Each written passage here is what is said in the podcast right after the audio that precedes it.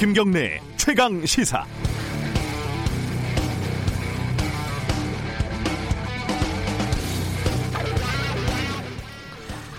(1963년) 학생 전원이 백인이었던 미국 엘라바마 엘라베마 아, 주립대 흑인 두 명이 입학을 했습니다. 물론 연방 대법원의 판결까지 받는 험난한 과정이었다고 합니다. 인종주의를 등에 업은 주지사의 격렬한 반대로 케네디 대통령은 연방군을 투입을 해서 흑인 학생들을 대학에 진입을 시켰다고 하지요. 영화 포레스트 검프에도 나오는 유명한 에피소드입니다. 2020년 한국 숙명여대에서 벌어진 트랜스젠더 입학 문제와 1963년 미국 앨라배마 주립대에서 벌어진 흑인 입학 문제는 비슷한 점도 있고 다른 점도 있습니다. 먼저 비슷한 점은요. 어, 소수자를 동등한 부류로 보지 않았다는 점이겠지요. 1963년 미국에서 흑인은 법적으로는 평등했지만 실제로는 동등한 인간이 아니었습니다. 2020년 한국에서 트랜스젠더 여성은 법적으로는 여성이지만 실제로는 동등한 여성으로 대접을 받고 있지 못합니다. 다른 점은요. 결과가 다릅니다. 1963년 앨라배마에서는 군대까지 동원을 해야 했지만 그래도 흑인 두 명이 입학을 했습니다. 그 중에 한 명은 졸업까지 했고요. 1900, 아, 2020년 한국에서 트랜스젠더 여성은 학내 반대 목소리가 큰 것에 두려움을 느껴서 등록까지 취소를 하게 됐습니다. 그렇게 돼 생각을 할지도 모르겠습니다. 인종 문제하고 성소수자 문제가 어떻게 비교 가능한 문제냐. 글쎄요, 그 백인이 흑인을 봤던 차별과 혐오의 시각, 그리고 성소수자를 차별하고 혐오하는 시각, 그렇게 다를까요? 1963년 엘라베마 대학 앞에서 흑인 입학 불가를 부르짖던 윌리스 전 주사는 주지사는 어, 30년이 지난 1996년 당시 흑인 학생에게 사과를 했습니다. 2010년 대학 앞 광장에는 흑인 학생들 이름이 붙여졌고요. 잘못된 일을 바로잡는데 무려 3, 40년이 걸려, 걸린 겁니다. 시대가 바뀌어서 요즘은 그렇게 안 걸릴 겁니다. 당장 5, 6년, 3, 4년만 지나도 지금의 상황이 얼마나 야만적인지 우리 스스로 알게 될지도 모릅니다. 2월 10일 월요일 김경래 최강 시사 시작합니다.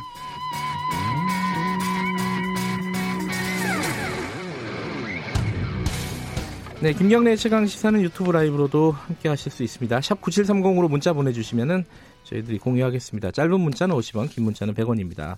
스마트폰 애플리케이션 콩 이용하시면 무료로 참여하실 수 있습니다. 주요 뉴스 브리핑 시작하겠습니다.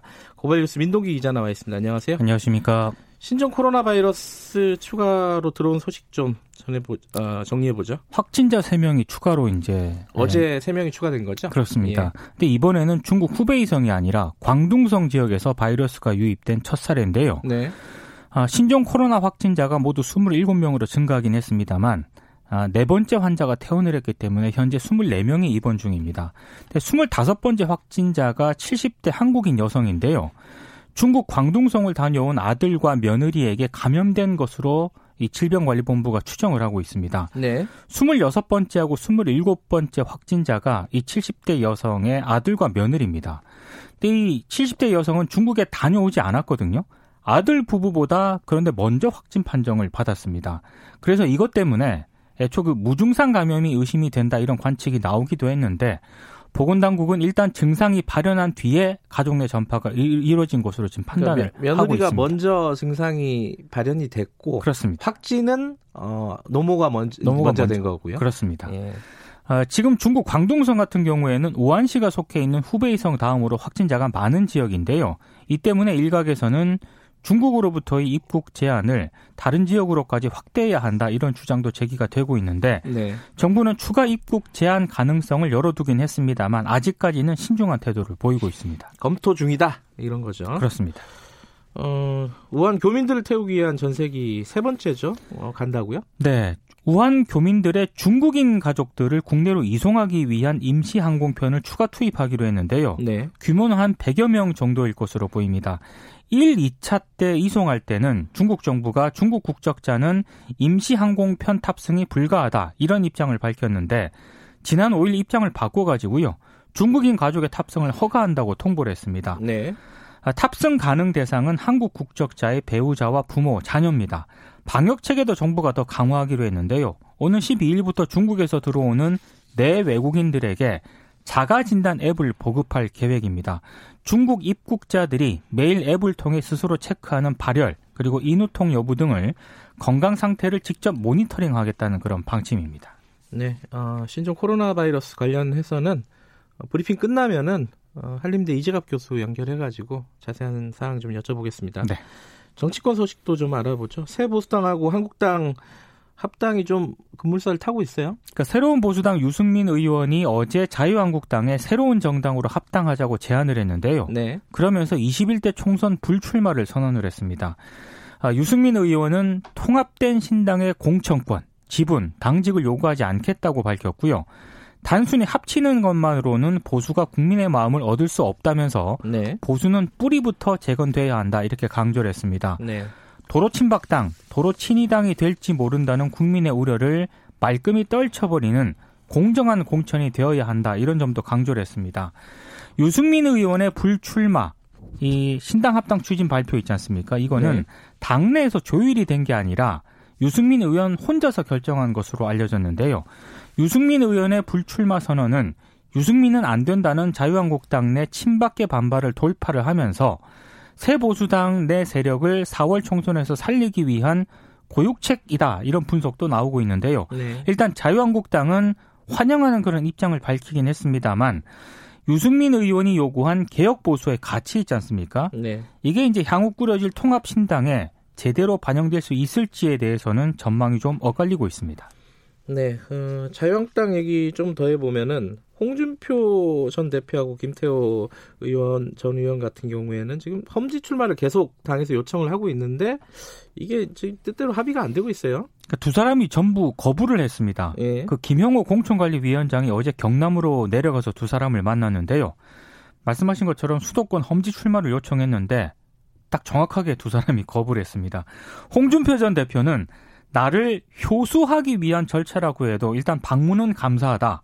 부디 공천 혁신을 통해 우리 당이 부활할 수 있도록 부탁드린다. 이렇게 얘기를 했고요. 네. 그러면서 무소속 출마도 불사하겠다는 그런 입장을 밝혔습니다. 김태호 전 지사 역시 고향에서 출마하겠다는 기존 입장에는 변함이 없다고 했는데요. 일단 자유한국당은 두 사람을 계속 설득한다는 그런 방침인데 끝까지 불응을 하면 공천에서 불이익을 줄 수도 있다 이런 입장입니다. 네. 이 부분은 이러지도 못하고 저러지도 못하는 상황이군요. 그렇습니다. 예, 민주당 같은 경우는 지금 정봉주 전 의원을 부적격으로 판정을 했습니다. 되게 오래 걸렸어요. 네, 민주당 공천관리위원회가 일단 정봉주 전 의원에 대해서 예비 후보 부적격 판정을 내렸습니다. 국민적 눈높이와 기대를 우선하는 공당의 책임을 다하기 위해 부적격 판정이 불가피하다는 결론에 이르렀다. 어제 이렇게 밝혔는데요. 네. 민주당은 이른바 그 미투 그리고 부동산 문제 등에 대해서는 무관용 입장을 그런 세워, 입장을 세웠고요. 네. 이런 이유 때문에 민주당이 정봉주 전 의원에게 불출마를 권고했지만 정 전 의원은 출마 의지를 굽히지 않은 것으로 지금 전해지고 있습니다. 네. 지금 민주당 내에서는 이번 총선에서의 현역 의원 물갈이 폭이 대략 한 30% 정도 될 것으로 예상을 하고 있는데요. 근데 문제는 하위 20% 평가를 받은 현역 의원들 있지 않습니까? 네. 이 의원들이 불출마와 같은 자진 사퇴를 하지 않고 있기 때문에 고민이 좀 깊어지고 있습니다. 이번엔 다른 당, 어, 안, 안철수 신당이라고 이름을 못 써서 이제 국민당으로 이름을 한다고 정한 거죠, 지금? 어제 이제 국민당 창당 발기인 대회를 열었습니다. 예. 그러니까 임시 당명은 과거 자신이 창당했던 국민의당과 유사한 국민당으로 정해, 정해졌습니다. 안철수 전 의원이 창당 준비 위원장으로 추대가 됐는데요. 네. 대한민국 정치가 세 가지 바이러스에 동시에 감염돼 있다고 주장을 했는데 이 세 가지 바이러스가 세금 도둑질 바이러스, 진영 정치 바이러스, 국가주의 바이러스라고 얘기를 했습니다. 네. 어제 행사에서는 해커톤도 진행이 됐거든요. 해커톤이 뭐예요? 해킹하고 마라톤의 합성을 하고 합니다. 예. 그러니까 한정된 시간 안에 개발자들이 끝장 토론을 벌여서 결과물을 만드는 그런 방식이라고 하는데 무슨 의미가 있는 건지는 잘 모르겠습니다. 아, 그러니까 예. 오랫동안 협의해가지고 마지막 결론까지 내리겠다. 뭐 이런 거네요, 해커톤은. 예. 그래가지고 뭘 내놓은 거죠, 지금?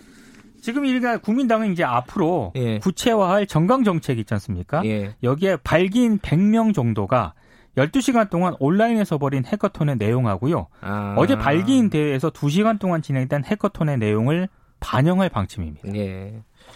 마지막으로 이거 관심이 오늘 되게 많을 것 같습니다. 어, 오늘 오전 10시에 어, 아카데미상에서 기생충이 무슨 상을 받을지 아, 뭐못 받을 수도 있나요? 근데 어쨌든 받을 것으로 유력하게 지금 점쳐지고 있죠. 예. 작품상 등 총 6개 부문에 올랐고요. 예. 그리고 이승준 감독의 부재의 기억 역시 다큐멘터리 부문 후보에 올랐습니다. 세월호를 다룬 작품이죠. 그렇습니다. 예. 근데 재밌는 게요. 시상식을 주최하는 미국 영화예술과학 아카데미 쪽에서 네. 지난 3일 기생충이 작품상을 포함해 4개 부문에서 상을 받는다는 예측 결과를 공식 트위터에 실수로 게재를 했다가 전산상에 오류라면서 삭제하는 일이 음. 벌어지기도 했습니다. 뭔가 의미심장하군요. 이게 오류가 아니었으면 좋겠는데 네, 오늘 좀 지켜보면 될 것 같습니다. 네, 10시에 나온다 그러니까 우리 프로그램 하는 동안에는 소식을 전해드리지 못할 것 같습니다. 그렇습니다. 예. 자, 뉴스 브리핑 여기까지 듣겠습니다. 고맙습니다. 고맙습니다. 고발 뉴스 민동기 기자였습니다. 김경래 최강 시사 듣고 계신 지금 시각은 7시 31분입니다.